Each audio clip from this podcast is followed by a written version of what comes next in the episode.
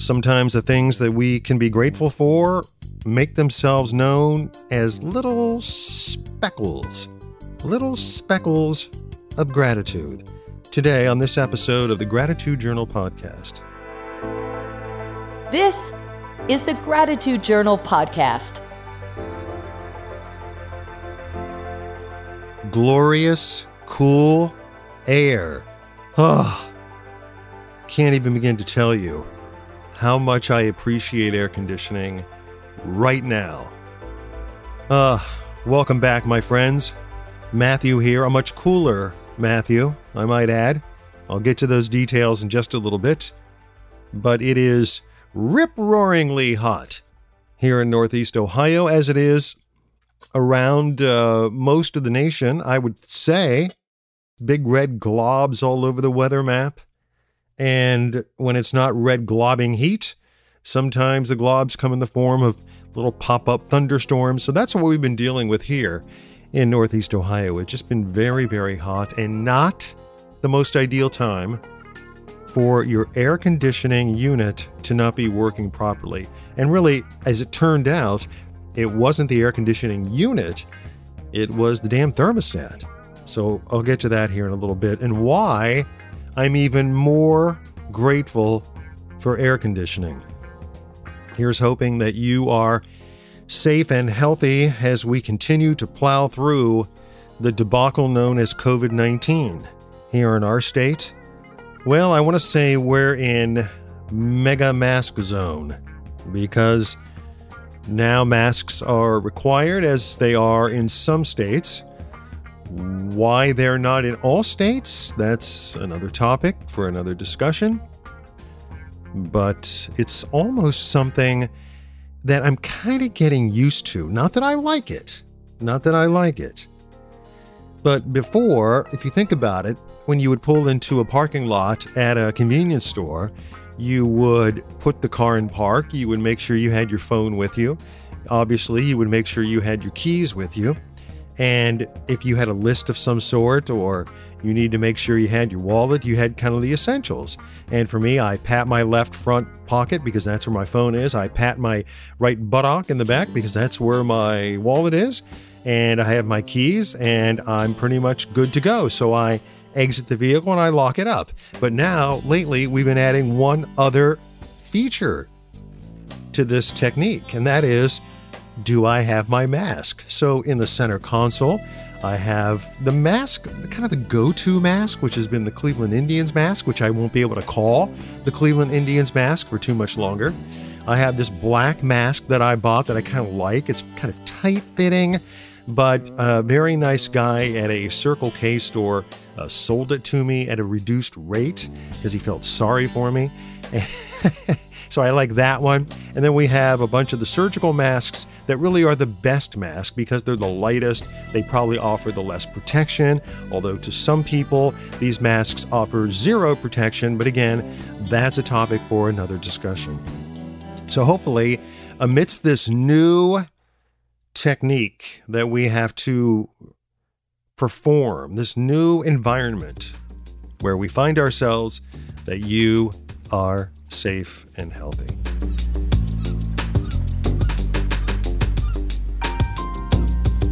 The other day, during this time period where we haven't had air conditioning in our home, I was sitting on the back deck. We have a very large, expansive deck. It's really a deck that's probably too big for two people. I know you're probably thinking, how is that possible? But we don't have a table and chairs out there. We don't really grill anymore. There's really sort of two chairs and some decorative plants and pot pots of plants that my wife has uh, you know, finangled on one end of the deck. But for the most part, this deck we sort of have it to ourselves, and and the foliage that arrives in our backyard. We're on a corner lot um, really kind of creeps up on the deck. So, really, even though we have that pathetic looking building next to us, that apartment building that I've referenced in past podcasts, right now there's just a canopy of foliage surrounding us. So, it's very nice to sit out back. We're shielded from the sun in the evening, whereas when we sit on the front porch, the sun from the west is just beating down on us And it really it offers a reprieve from all of the uh, heat and the humidity as much as you can when you're sitting outside. But at any rate, I was sitting outside shirtless. I rarely go shirtless, but it just felt right because we had been inundated with a heat wave and no air conditioning. And I really started to think about all of the different places that we've been in this journey, this broadcasting journey that I took my wife on, who in another life before mine was on a variety of journeys herself, being that she was the wife of a veteran. So, my wife Donna has seen the world, and then rather than hunkering down in one place, I took her all around these various geographical spots. And I began to kind of think momentarily about some of the people and the things that affected those trips, the things that I take away from our times living in these various locations. And I know I've addressed this before on other podcasts where I talked about mentors and the really important people that affect you from the standpoint that they offer you a platform to follow or they sort of take you under their wing or they're entrusted with your care and concern. And those certainly are important people throughout any lifetime. And I've certainly had the advantage of being able to run into several of those people during these times of, of travel and living in other geographical spots, as well as living in this geographical spot, which, aside from family, is a mystery because we continue to return here. it's like a bad penny, it just will not go away. I started to ponder a little bit some of the various places that we've been and people who have made an impact on me and people who continue to make an impact on me. And I think about our time when we first went to Knoxville, Tennessee. And although we had had our share of moving experiences, for whatever reason, that particular move was tough. Um, I had a tendency to accept jobs, and then I would kind of go ahead of Donna while she kind of maintained order in our previous place, you know, tying up loose ends, getting things together. In many cases, I would be put up, you know, in a hotel or in some kind of living arrangement, and then I would find a place to live. And normally I would do these things by myself because Donna would be in the previous location handling things, and she was very good at it, and I was pretty pathetic at it. And so in this particular journey, we had been home in Ohio for almost seven years. We had moved to an area of Akron. We left briefly to go to Washington, D.C. for a job, and it's a job that didn't really work out for a variety of reasons. And something I'll address in, in a later podcast. And then we came back for, for a good chunk of time. And so after being back in Northeast Ohio and then going to Tennessee, it was kind of a rough transition from the standpoint that we were just apart. And it took a good amount of time for Donna to join me there. So during my time at this radio station, I sort of came across a couple of people who were pretty instrumental in making this transition better. And one of those uh, people was my friend Kyle, someone who was relatively new to his position at this radio station, and someone with whom I had to work fairly closely with because I was servicing the needs of his clients. And so obviously, I wanted to do right by him as I wanted to do right by all of the account executives on this staff. And I, I remember fairly early in my tenure at the radio cluster in Knoxville that I really felt a peculiar and a particular sense of homesickness. And this always happened to me wherever we were, wherever we've moved. I've experienced it everywhere. And there's just this period of time where, even though you're excited about the job, when in your downtime, in your alone time, you, you know, at the time we didn't have texts, but you would get phone calls from people from home asking how you were doing, or you, you would get a letter in the mail or you would get a package, like a care package in the mail. And, you know, you were sent things that reminded you of home. And sometimes during that those early months of transition, for me in particular, it was tough. Now, not everybody goes through this. Some people are not like a fish out of water. They easily matriculate from one situation to the next.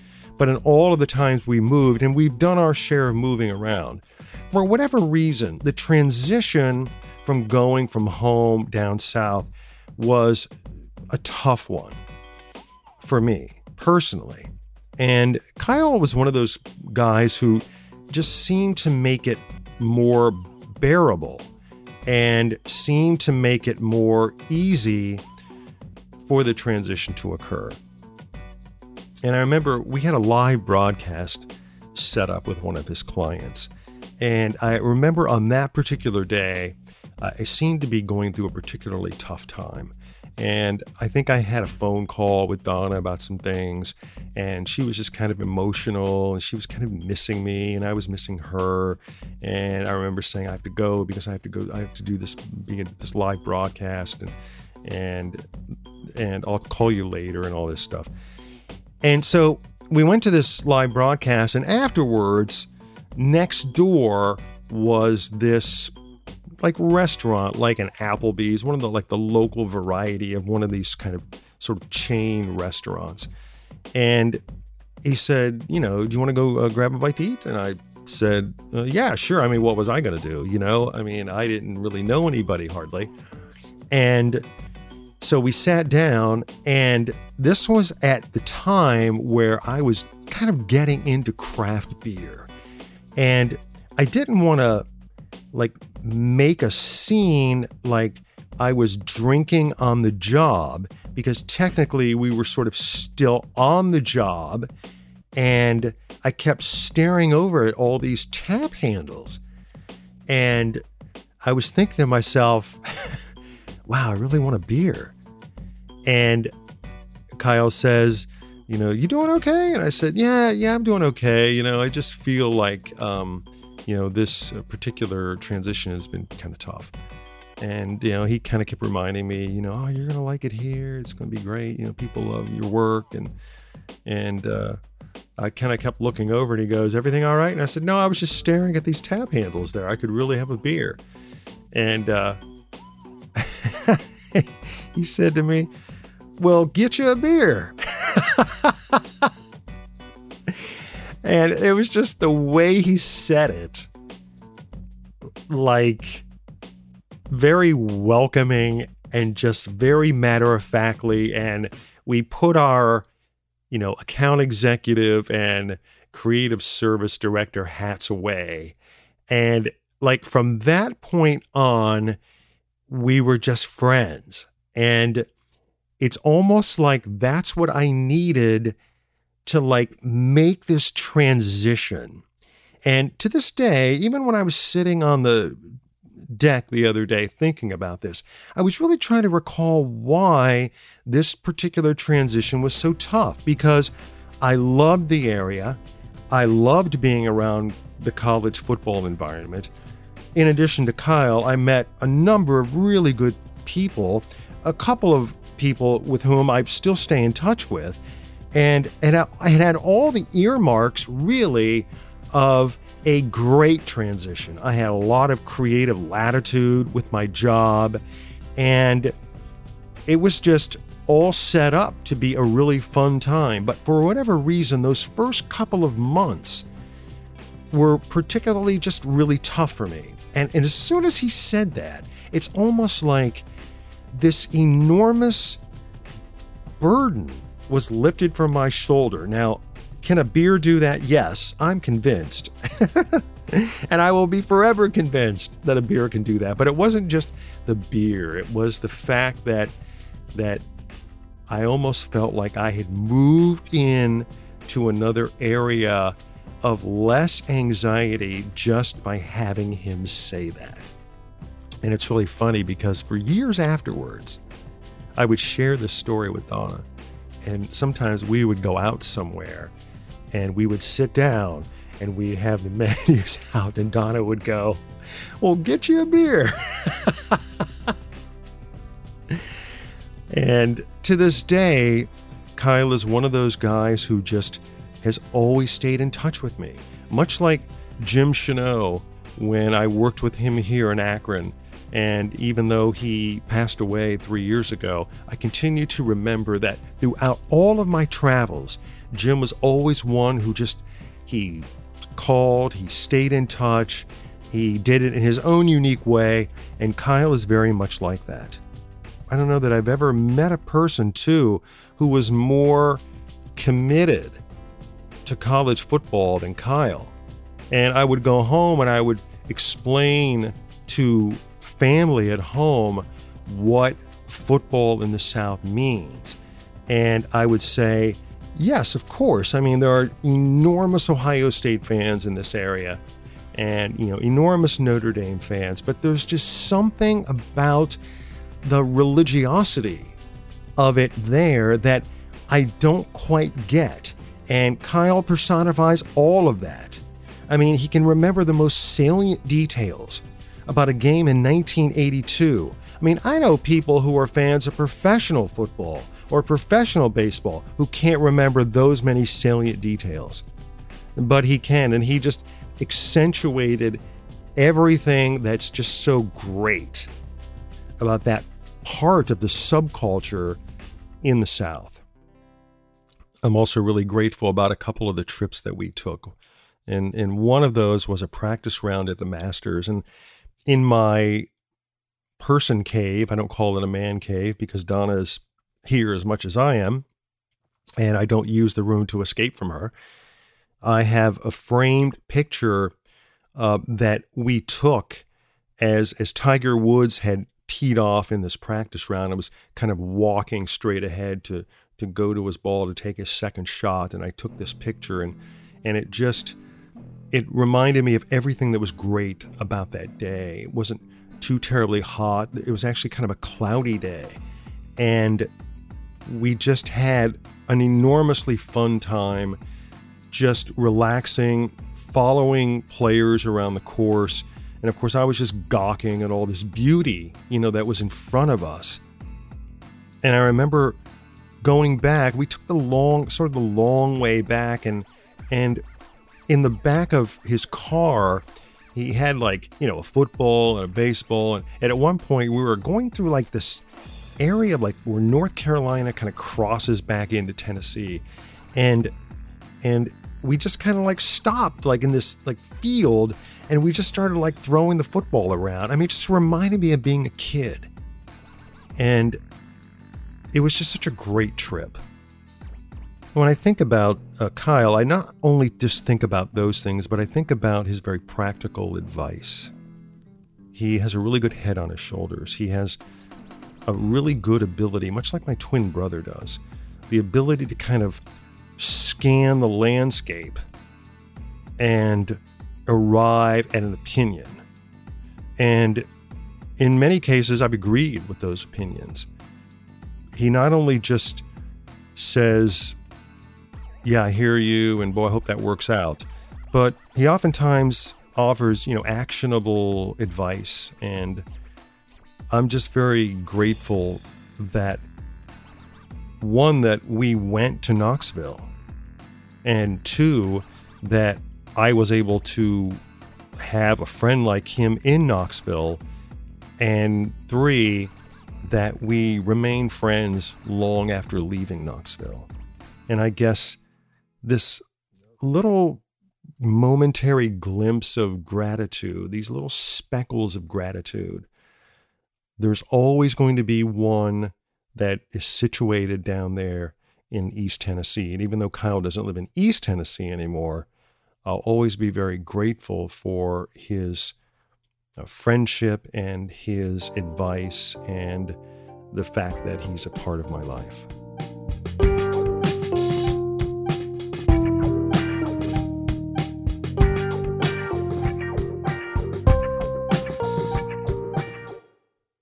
I mentioned earlier in this podcast that we had spent some time in Washington, D.C., and we actually went to Washington, D.C., the Washington, D.C. area to live twice. One, as I mentioned, was a very brief journey. It was one that I wasn't prepared for mentally, I wasn't prepared for financially. And it taught me a lot about moving. And we had moved a number of times after that. And one of the lessons that I learned was that you have to let that weird time period pass before you decide whether or not you like that place. These transition periods were very tough for me. And what I learned after that was that, like Knoxville, I couldn't run home. I, I couldn't use those first couple of months as a basis for whether I liked where I was. I had to kind of let things sink in and get acclimated, at least six months or more before you kind of made your decision about it. And I tell my nephews, you know, when they think about going off to live somewhere or, or you know, they ponder taking a job, and I say to them, listen, whenever, wherever you go, do not judge that place in six months. Give it six months. You're going to feel homesick. You may feel like crap. You may feel like, what did I do? You're going to wake up in the morning, sitting on the edge of your bed, going, oh my gosh, what did I do with my life? Do not go through that mental process without saying to yourself, I am not making any decisions until I'm here six months, and then that will allow me time to reflect on where I'm at in my current state. And my situation the first time in Washington, D.C. was very much like that. I was very homesick. I was very disoriented. I felt really out of sorts. I wondered why I did what I did. I just, all I wanted to do was go back home. And I've always regretted that. So the second time I went to Washington, D.C., I said to myself, one, I'm a little more acclimated to this moving thing. And two, I know that I have to give it time. And three, I've already kind of been in this area. I know what to expect. And one of the things I said to myself, and Donna agreed with me, is that if we ever go back to Washington, D.C., we're going to live in Annapolis, Maryland. And we used to visit there and we would sit outside at one of the many places down on the city dock and we would say, Boy, wouldn't it be great to live here? And so when I announced to her that I had secured a new position in the DC area, I said, We are going to live in Annapolis. And that's what we did. And it was just such a it was such a breathtaking experience to live there. I mean, Washington, D.C. is such a powerful place. It was an overwhelming place, but it, sometimes I would say to myself, I can't believe I'm here. It's just so, there's just so much going on. There's just so much to do. It, it, you could feel the electricity and the pulse of that area. I mean, our nation's capital. But as much as I enjoyed it, I loved even more going back to Annapolis in my little corner cove in my little apartment and sitting outside on my deck with a beverage and thinking, this is my this is my time away from the rat race because there's nothing like living in Annapolis. Just the historic nature of it, the quaintness of it, the history of it. I mean, how many streets in America are called Duke of Gloucester Street? I mean, how many signs on streets corners in America say 1687? I mean, this is just crazy. Sitting at a restaurant in the city dock knowing that Ben Franklin had a beer here. I mean, that's just crazy. But I bring up I bring up the DC area because while I was working in the DC area, we had a number of people who worked at the sports radio station who were producers and they did updates and they assisted talk hosts and they all sat in cubicles in sort of a central area. And we called it the bullpen. And these guys were very animated, very much sports fanatics. Uh, you could say that some of these guys had PhDs in sports. And that's like that's all they thought about, that's all they talked about. And one of the producers in the bullpen was a guy named Mark Weber. And they called him Webb. And I believe he was originally from Oregon and he made his way to the DC area. Like many people, had dreams of being a talk show host or maybe working at ESPN. And he was just very knowledgeable about sports. And, and one of the things that I particularly remember about him is not only did he have a great voice and just a very friendly guy, but uh, he was also a huge Pittsburgh Steelers fan. And so we would, of course, go at it because I would show up some days with my Bernie Kosar jersey, and Webb would immediately launch into all of the Lombardi trophies that the Steelers won. But he did it in such a way that it was fun and it was funny. And he also knew a lot about Cleveland Browns history. And he would say, you know what? Had the Browns did such and such, they would have won such and such because so and so was a tremendous athlete. And people underestimate Frank Ryan. And you know, he would just go on and on. He was very literate in sports, very smart, very clever, and could easily have been a, a very effective talk host. So when I announced after being in DC almost two years and I was going to Pittsburgh to work at KDKA, he jokingly said, Well, of course, I can tell you all you'll need to know to become a Steelers fan. and after I was at KDKA, after about a month and a half, I was sitting in my office, and the office they assigned me was this almost like a little closet they were kind of building me a studio, and I had this makeshift studio at KDKA. And off to the side was a, almost a little closet where they stored all these tapes and old vinyl and, and old reel to reels of shows from the 1950s. And, and they carved out this little space in a desk and put up this little computer and said, you know, if you need a place to write or whatever, use this until we get you set up in your new studio. So one day I was in my little alcove, as I called it, and I was attempting to write, and someone knocked on the door and they said, Hey, you got a package. And I opened up the package, and inside of the package was one of these little figurines that you would get at a fast food place. And, you know, like an action figure or something like that. And this particular figurine was actually, it looked like a little dog. And it had like a bobblehead and it was dressed up in Browns colors. And the front of the figurine said chomp. And so I'm like, well, who would send this? You know, that's just this is this is kind of odd. Someone from home must have sent me this like little figurine to, you know, say, hey, you know, welcome to Pittsburgh. and so inside was a little note, and there was a note from Mark Weber. I didn't keep the note. I wish I would have kept the note. I have a, a, a little wooden box here in my studio that uh, I keep some prized possessions, and that's one of the notes I wish were in that little wooden box. But I can recall what was in the note, not verbatim. But Webb said, You know, I know it's got to be tough for you right now making this transition, especially making a transition to Pittsburgh. So we really miss you here at the bullpen. We wish you the best. Hope things are going well. And hope this little chomp guy reminds you to never lose faith in your team. And I figured you could use a buddy. And you know what? I, I almost like get emotional just talking about it right now. I mean, I literally, I, I closed the door and I cried over that. That he would take the time to put that in a box and send it to me. And so while I was sitting on the back deck and I was thinking of Mark Weber and I was thinking of that gesture, and I was just really appreciative of that gesture.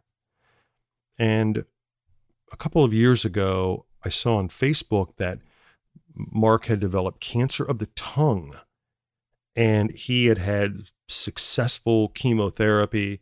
And I congratulated him on Facebook and he thanked me. And I wrote him kind of a long paragraph and I reminded him of that incident.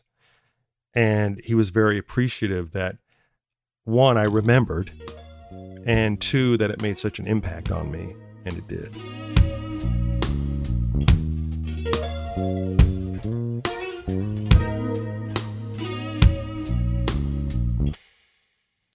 When I was in Pittsburgh, our cluster of stations were actually in two different locations. Our location was downtown, and our FM stations were just south through the Fort Pitt Tunnel. If you've never been to Pittsburgh, you need to go. It is by far one of the most gorgeous cities in America, and I would say that it's a, a, fairly underrated city in America. And why it's underrated, I'll never know. It is a photographer's dream. That city, in many ways, has it all over Cleveland. And I say that very objectively. There is not a bad vista in Pittsburgh. When you're traveling north on Interstate 79 and that tunnel opens up, you'll realize why they say it's the only city with an entrance. On the south side of that tunnel were our FM stations, and one of the guys who did similar work, which I did, was a guy named Dennis Lynch. And his air name, he went by Dennis Elliott. And Dennis is also one of those guys who has just always sort of stayed in touch. We had some similar characteristics. And Dennis, although a huge Steelers fan, was also one of those guys who could playfully and cleverly document the Cleveland Pittsburgh rivalry and could easily talk about it without it breaking into an all out fisticuffs. Dennis took his vacation every year, and during his vacation, he always took it at the time of the NFL Combine. And for years, he would drive to Indianapolis and volunteer at the combine. He would drive players to and from the airport, and he would perform all these other tasks. I'm not exactly sure what attracted him to going to the combine, but that was something he just did every year. And the other thing he does every year is he sends me something from the combine. He'll get a hold of all kinds of team gear from all of these teams and all these representatives from teams. And invariably in the mail, I'll get a package. And in the package will be an assortment of Cleveland Browns stuff.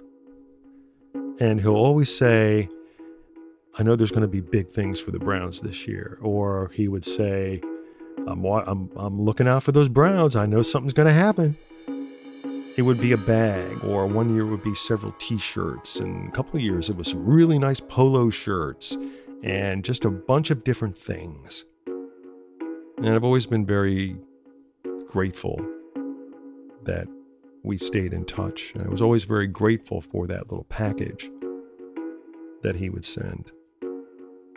I often think to myself that I'm pretty good at staying in touch with people, and sometimes other people aren't. And then I'm reminded when I go through my list of texts that sometimes I'm not as good as I think I am, and we all can do better, and I can do better, much better. But out of the blue the other night, when I was sitting on the deck, I got a text from Dennis Lynch, and it was really just, hey, hope you guys are doing okay. Things here in Western PA are, are good. We're hunkered down, staying safe.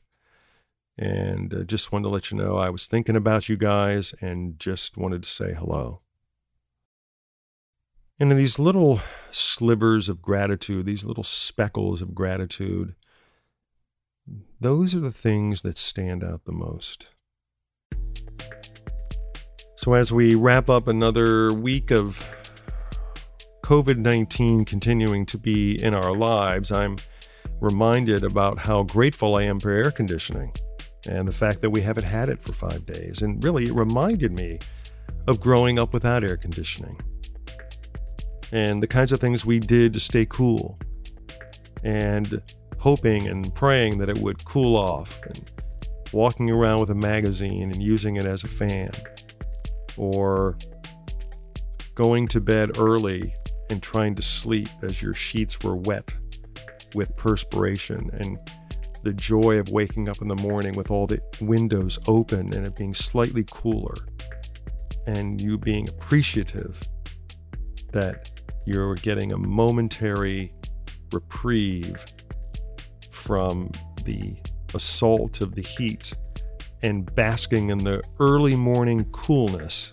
if there was coolness to be had, with birds chirping and no sweating. And those were glorious mornings. And as I went out to get the paper, I was reminded of that when I stepped out. And I was also reminded of how grateful I am for air conditioning. I wanted to make sure, and I think I am fairly sure now, that the Gratitude Journal podcast is on Google Podcasts. So I believe all of the major players are there. Speaking of major players, if you're on Instagram, I would urge you to check out the Instagram feed of our granddaughter, Mallie. It is M A L L I E dot R O Y E R. She's a budding photographer, and lately she's been going on some excursions, one being a balloon ride and a helicopter ride. It was part of her bucket list. And so she's taken some tremendous photos, so make sure you check them out. It's Mallie Royer, M A L L I E dot R O Y E R on Instagram. Until then, we're a week away from baseball. We're a week away from baseball. Hopefully, things will settle down. Wear those masks. I'm sorry, I'm not going to be shy about it anymore. You mask naysayers, your arguments continue to hold less and less water as the numbers go up and up. I'm sorry, we can we can ratchet jaw about it all the time, but I'm gonna go with the mask, and I urge you to do the same. Until then, thanks again for tuning in to this episode of the Gratitude Journal podcast.